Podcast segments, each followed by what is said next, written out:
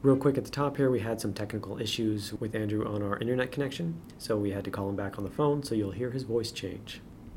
On with the show.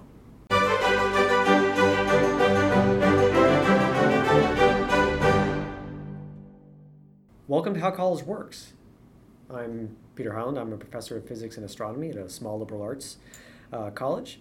I've worked at large state schools that are research intensive. I've worked at highly selective schools as postdocs, and I've worked at different small liberal arts as a professor.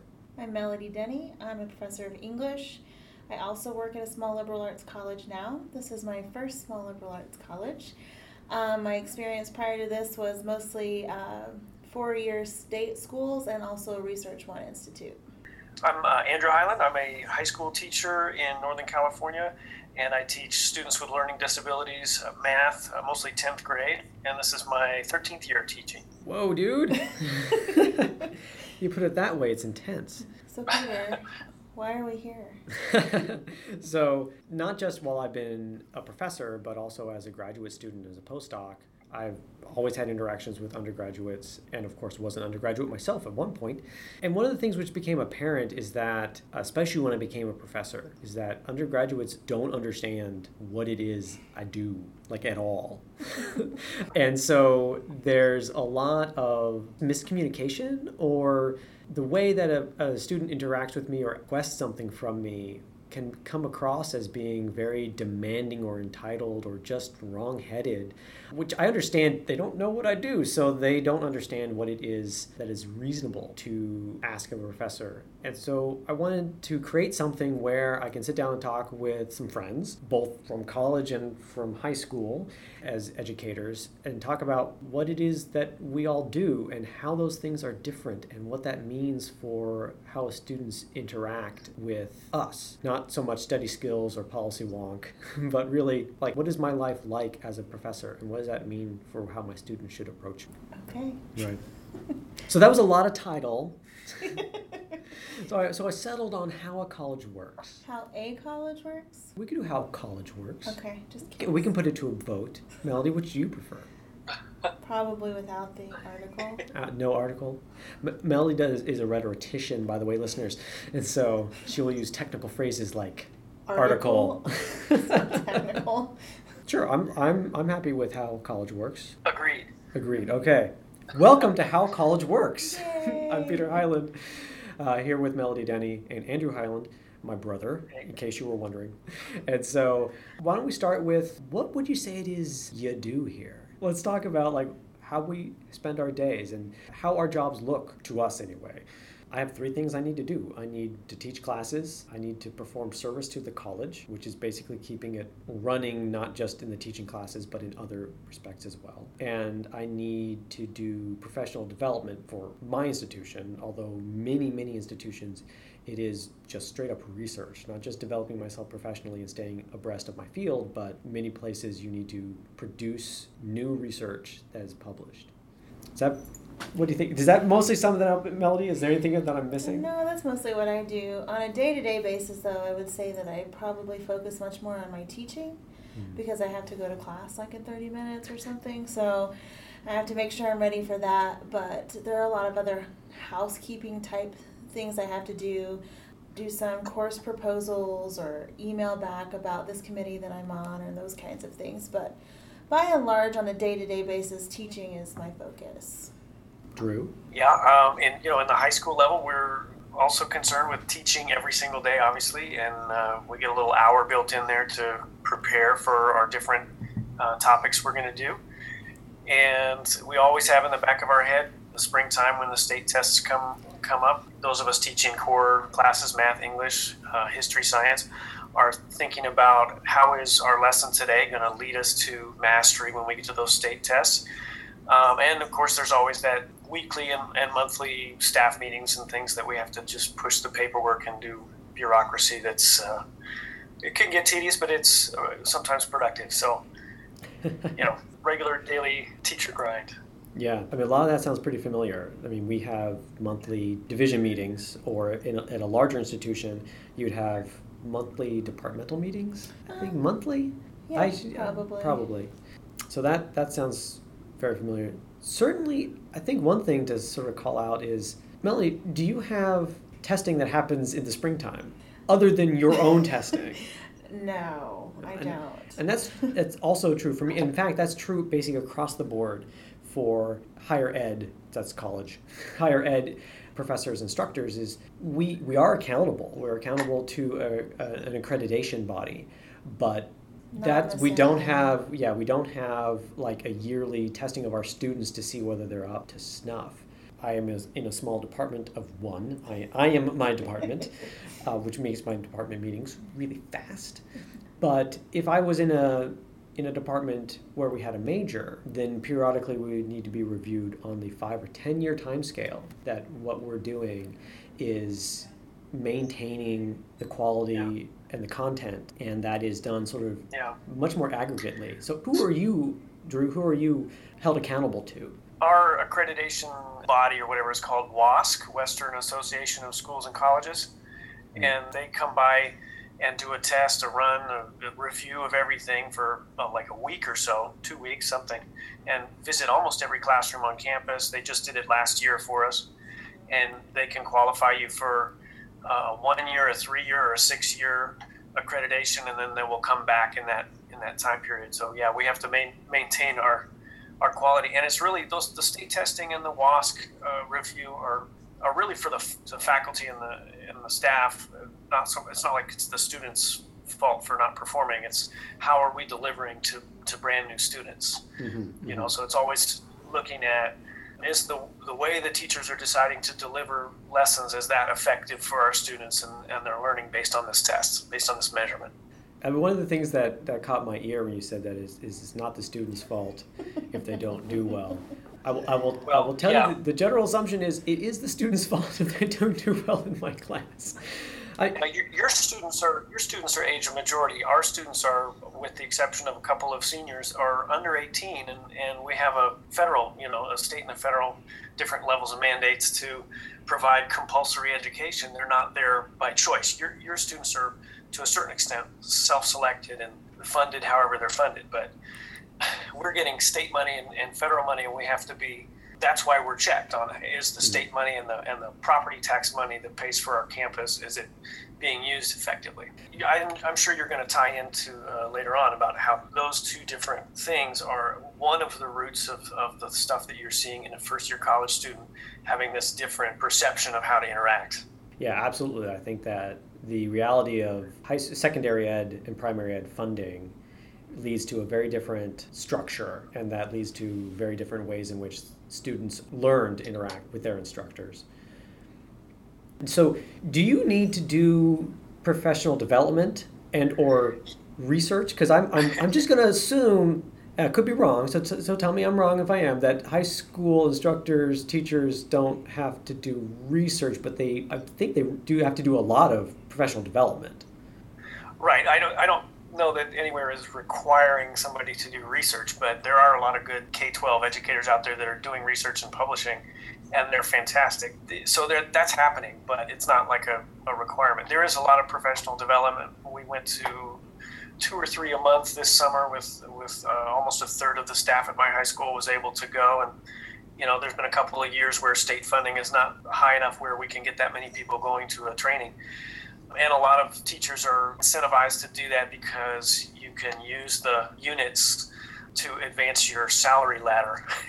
So there is a lot of aside from keeping your credential current you, you can get paid more next year when you have more units so. So, Mhm. Mel- Melly, I think you've spent more recently than I some quality time with the faculty handbook, which often in a college or university, the faculty handbook is what lays out what a faculty member, a professor, needs to do to maintain basically good standing with the administration and continue their career at least up until tenure, and then things change a fair amount. We don't get paid more for professional development, do we? No, none, no, It would at be all. nice. It would be nice. Yeah, because I mean, they encourage you to do it, and you have to write up a summary of the types of things that you've done, and you need a plan.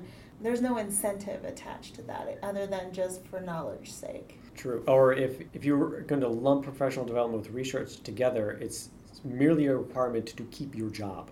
keep doing that professional development, Drew, because I want you to get paid a lot so that you can give some of that my way. But uh, yeah, we we don't get paid more well, by doing more research or professional development. Yeah, I mean, and that we could talk about numbers if somebody wanted to be a policy wonk. But you know, a starting first year teacher's salary is quite low, relatively. And at this point, I, it's not like I get paid more because I'm all the way to the top of my ladder for as far as continuing education, due to my master's degree and my units and everything. So I'm doing professional development this summer just to get better at, at teaching. Mm-hmm. You know, the, the younger, the first year, second year, third year teachers are going to be able to move up and see a little bump. But after basically, if you have a master's degree, in, in most districts in my area, you've topped out on your salary scale, and then you're then you're paid based on uh, you know a union negotiated years in, in the saddle, hmm. as it were. in the trenches, I think we should say. So let's bring this uh, back a little bit more to our day to day. So I'll talk a little bit about yeah. how I spend my day, and then see how that is similar or different. Today is actually a pretty general day for me. I get in around 8:30. I have a class at 9. I have an hour break in which I usually prepare for my next class. Then I have a class at 11. I have a 2-hour break in which I eat lunch and prepare for my next class, which happens to be a 2-hour long class. Physics lecture and lab combined into a single unit. And that finishes up at 4, and then ostensibly I am free to do whatever I want since I am I am salaried, which means that I get paid a certain amount per year and at that level the hours I work or don't work don't figure into it. I get paid a certain amount per year. I am elected to receive that dispensation either over nine months during the school year or, or over 12 months. And then so I could, in theory, show up for those four hours on a Monday, Wednesday, Friday and not do anything, sit like a bump on a log for every hour that is not class hours, and I would still get paid for that year. I'm pretty sure my contract would not be renewed after that because that leaves me no time for grading or course prep, which would make sure that my classes are actually good. And so I spend a fair amount of time during my day preparing for my next class, making sure that I know what the reading has said, my labs are prepared, making sure my slides, I know what I'm saying. And then a lot of my time out, outside of that is spent grading, grading homeworks, grading papers, grading labs. I had a friend who, who said, you know, I teach for free they pay me to grade, and that is really a lot of what, it's, it feels like. Is you know getting that turnaround on that on that grading is a big deal. And then in sort of the interstitial times, when I'm not prepping or grading or teaching, I'm spending some time looking at a professional development. Where do I want to go? Can I go to a conference? Can I work on a little, a little bit of research?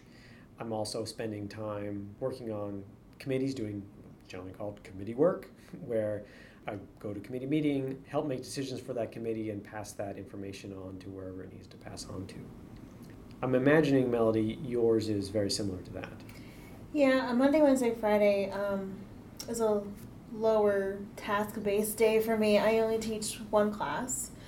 And so it's at 2 o'clock, so that leaves the morning just open for all kinds of possibilities. So I came in around 9, and my possibilities included responding to emails um, about a committee that I've been working on, uh, taking care of some paperwork for a minor that I'm proposing, and then prepping for my two o'clock class. And so I was able to get all my slides together and read for that, but then I started prepping for tomorrow's classes as well. So that's what I did right before class, and then I taught, and then right after class, and now we're here. So I try to get as much work done ahead of time as I can. I'm not sure why, because I never really use that time for YouTubing or it's usually just other work fills the day. Well, there's plenty of work to be done. So, Drew, how is your sort of daily flow compared with Melody and I's? Well, my regular day is start school. Um, I usually get a little get to school a little bit early, you know, 7:30, and depending on the schedule that year, you know, it switches around. This year I have prep in the morning where I get myself ready for classes and maybe make phone calls to parents and emails and what have you. And then I have four classes right in a row. Well, not right in a row. I have a class and then we have lunch and then I have two more classes and whatever. But uh, and I'm teaching all math this year and I have to run around to different classrooms on campus because that's how my how my schedule works this year. So, and I think that's pretty typical setup for a lot of teachers is not necessarily the moving classrooms, but having a prep at some point, getting all your lesson planning ready to go, and then seeing students an hour at a time. And most of my math department offers up time at lunch and time after school for kids to come in and retake a quiz or study for the next test or you know turn in late assignments or whatever it is. I usually have Mondays where I stay late and have kids come in and you know work with me right after school. I don't know. That's our usual uh, day. Most of the day is spent with teaching, and then once a week we have a shortened day where we spend the extra like hour and a half doing a department meeting. Usually going to our department, sometimes that turns into a, a different kind of grade level meeting or something depending on our requirements for the month. So yeah, I think probably a little more, a little bit more of our time is dictated by other people.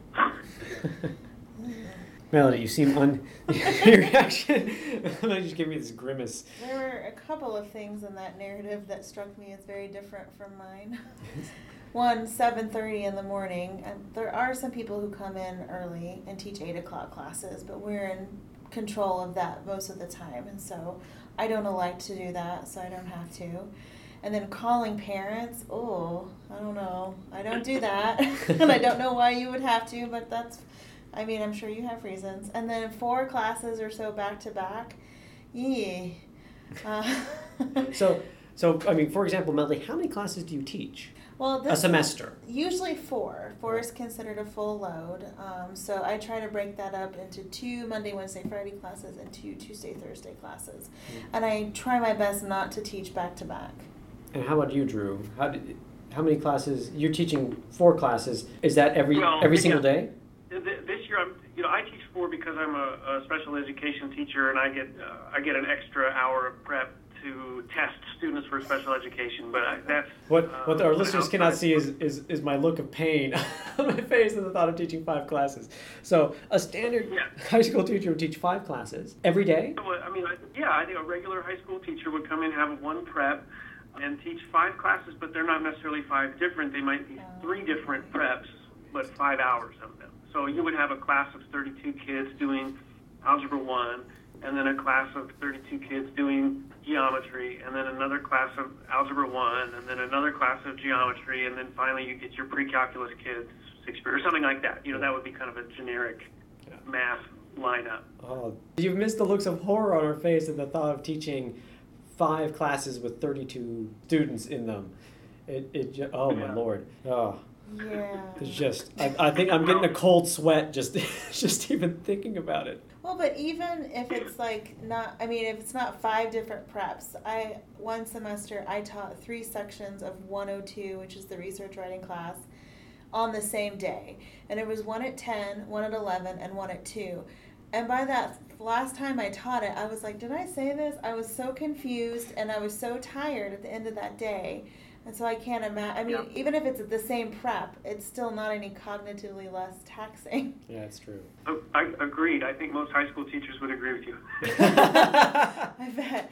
And 32 students. Uh, is that typical also for like a writing class? Absolutely, yeah. Oh you know, high school principals are looking at bodies in chairs. Like they have to find a spot for every student to be every hour so that there's not like wandering kids. We have 1,900 students on my campus right this year and they all have to be somewhere. They get five minutes to pass uh, to the next class, and then they better they better have their bottom in a chair, or else there's going to be problems. so everybody is sitting somewhere every hour of the day, and there's smarter people than me that know the history back to 1930 when we had unemployment of adults, so we kicked the kids out of the factory. This is why we have compulsory education. Hooray! I'm feeling super pampered. I know. But I did spend six years getting a PhD. I did put in some work. I don't know. 32. I guess one question is so if I had 32 students in a in a class, I have to grade those students because I'm a small liberal arts and there are not graduate students right. here. At a, at a big R1 or research intensive, we'll use those terms interchangeably. Think of your big state schools like UT Austin, University of Wisconsin mm-hmm. Madison, Ohio State. Uh, that is the wrong OSU, Oklahoma State. Okay, Oklahoma State. These big places, there are a lot of graduate students, and, and often those graduate students are performing a really valuable and important service, which is grading all of the stuff that comes in. In the sciences, you know, you have these discussion sections where the actual contact time with the student and the instructor is between the student and the TA. And that TA also grades the work, and the professor often in- those situations for science classes are not grading that work. I think in the humanities, it usually ends up a little bit differently. Yeah, I was the teacher or instructor of record, and Mhm. so we did all the grading, and we weren't, we didn't have an, Right. like, we weren't an assistant, we were the instructor. But even then, our classes are capped, uh, and so I've been at one place where they were capped at 19, which was, you know, good. Another place where they're capped at 25, which is about the national average. Mhm. But 32 makes me want to, like, die on the inside. Just thinking about 32 essays coming in at one time, and that's if I taught one section of that class. If I taught, oh, heaven forbid, three sections of that class, and I brought That's in, 96. yeah, I, I can do some math. Sorry, I didn't mean to. I was gonna say about a hundred.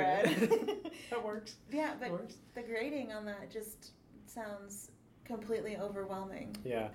And I think maybe one of the things that I hope anyone listening to this takes away is not that we are pampered and entitled as faculty, it's that high school teachers are super overworked. Like, so, you know, since I know Melody. agree. Yes, Yeah. yes, yes. Yay. Dear high school teachers, you are awesome and superhuman, and I hope to never have to do what you do in my life. The It's not that bad, really. Okay, good. that's good. I'm, I'm glad to hear that. So I just I guess I have to ask from Oh. a high school perspective, like uh, as a college student, I took uh, lecture hall courses with 350 kids in them at a state school. Like nobody has those. Where you said national average is 25 students in a college class. Oh, the national average for a composition class. So Oh. for a writing class, that's the national average, which is kind of high. As you think of like community college instructors who are teaching four or five sections of the same class, and they're getting, you know, 100, 125 essays at a go. So like for quality feedback in terms of composition, that's a problem. But like I don't know about the national average in terms of other classes. I'm I mean, sorry. it, it also depends on how you split it up. Melody question that, that we're giving quality feedback, but that's a different podcast. Oh, I can't even, yeah. Supposed quality feedback. Okay, save for another time. so in, in, in terms of science it depends on how you count the class because there's often you sign up for a, a different section and that section sets your discussion section and or lab times but everybody has the same lecture time and so the class might have 32 students in it i don't know if that counts as a single class they all go to the same Oh. lecture three times a week and they come to my discussion section two times a week and my lab once a week and so they're getting five eight contact hours Yeah, I don't know. but three of those are with the professors No, I, I I understand. That makes a little bit more sense. I mean, it, it, yes, our high school students or high school teachers have a, about 170 contacts, and if we get over that, we get paid more until they can bump it down. We get paid more per day until the school is able to level classes out if you're over number of students. But in general, a college course of, let's say, Spanish, one semester is going to cover a year's worth of high school topic. yeah that's true I'm, I'm generalizing, and you're going to meet like half the hours we because we meet one hour a day in general. Even if you're on block schedule, you're going to meet essentially five hours a week for your high school Yeah. course. So you guys are covering more material in a little bit less time and giving quality feedback and all of that, and we're covering less material uh, slightly more slowly. That's kind of how we're able to squeeze a little bit more quality feedback into this what looks like a huge number of people coming through. And it is, it's a lot of people coming through with different ability levels and what have you. right but yeah that's a good point as a general piece of advice if you plan to take science classes in college take them in high school first a year of physics in high school may actually cover the same topics but we're going to go in a whole lot more depth in was expected in a, in a science class so Right. yeah, it's in, in, in terms of the kinds of feedback. And that feeds into one of the things I was thinking about is that, as I was saying, like, I know Melody and we've talked about feedback she gives. You know, in her classes, one of them, they have an annotated bibliography where you take your work cited, or what's going to be that, and you read that Yeah. source and you you put notes on what's in that in that source in that document in that paper or, or article or whatever it is and for her students she reads all the sources and so and not just like the little quick blurb of like here's what we're going to say but like reads the source. And so when she goes in and grades that annotated bibliography it's not yeah that sounds like what this title says. I read the abstract and this matches the abstract. It's like no like you read the abstract and not actually the paper because what you just wrote down here doesn't match your source. You need to go back and read the source. So like the english professors here are reading hundreds of pages of source material before they even get to talking about your writing. So they will know as much about what you're writing as you do, so they can actually critique your writing and your argument and the structure of your paper and not give you a superficial one. When Melanie and I are pulling, not that anyone can see us, like giving these like faces of like, oh my god, I can't imagine. You know, like part of it is like I cannot imagine reading ten sources for a hundred students. Right. And yeah, then- so that that is a you've described perfectly beautiful, high quality feedback. That I don't think that that happens in every classroom in every hour. I'm not going to say it doesn't happen because we have some really good teachers that come in early and stay late and do a lot of awesome stuff. Yeah, I don't I don't know that that level is happening at every at every moment. I don't know that it happens at every moment here either, um, and I'm not sure that even all of the people who are reading annotated bibliographies do that. But that's personally what I do, and that's kind of the standard that I set up. But the students seem surprised. They start talking to each other. Oh my gosh, she actually read the articles that I was writing about. And I'm like, well, yeah. How, how else am I going to know? You know, the ninth graders, when they appear to us in high school, are often used to. I filled in the blank and I turned the paper like the all the holes are filled on the worksheet. So where's my A? Oh, ew. So you're, you guys are already doing some pretty heavy lifting, even to get to the point where we see them, where it's I worked really hard. Where's my A? Yeah. Not just I filled in the bubbles, but no, I spent a lot of time on this. I would like an A now, please. The discussion that we've been doing in our professional development this summer at my campus, anyway, and for the last couple of years in my department, has really been about giving grades that are not, oh, effort or attendance or what have you, but more on are you mastering the skills? And it's changing the conversation with parents, especially, and with students about are you doing A level work? That's what an A grade in this class is. Not did you chase all the points and get 97 points instead of 96, but did you master quadratics? Okay, now you can have an A in quadratics. There's definitely some of that in our classes too. Mm-hmm. Well, there's also this. Well, I was an A student in high school, and I have to say stuff like, "Well, you might not be an A student in college," which is not very nice, but it might be the truth. Melody, I was an A student in high school. Were you an A student in college? I got a C in freshman composition Oh first my semester of college. It was so brutal. It was so hard. It was a real big change for me. I'm actually super happy that it happened first semester Yeah. and that it kind of like popped that bubble and then it was like I don't care about grades anymore. I mean, I did really well in my major and mm-hmm. I, after that I did well in my other classes, but it was difficult. It was difficult to, to figure out like what is my professor trying to get me to do and there were times when you know, I'm like, oh, I'm getting C's on this stuff. All right, I'm going to start this one when it's assigned. So I'm going to spend a full week writing this thing. I'm going to go in and talk to them. I'm going to get feedback. I'm going to revise twice. You know, what I got on that paper A B minus. a C. Aw. it was I was just hoping for a little no, improvement. it was, it was so bad. You had what I think might be a typical experience. You know, you were an atypical student and went to an atypical university, though. But I think it's a typical experience. Oh yeah. If you have time on your podcast, I'll share a story from my friend who's the AP art teacher. He had his students, they have to get just like a sketchbook. And one of the first assignments was get a pen and empty the pen in this sketchbook. Every page has to have a mark on it, and the pen has to be empty.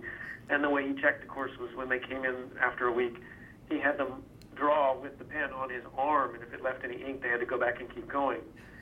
And uh, one of my colleagues who were at lunch was saying, you know, why did you have them do that? What's the point? And he said, well, they've got to burst the bubble. Otherwise, they're going to have this perfectly beautiful, brand new sketchbook and never touch it because they're perfectionists and they don't want to, you know, mess it up. So they have to get over that. and now they can start doing art.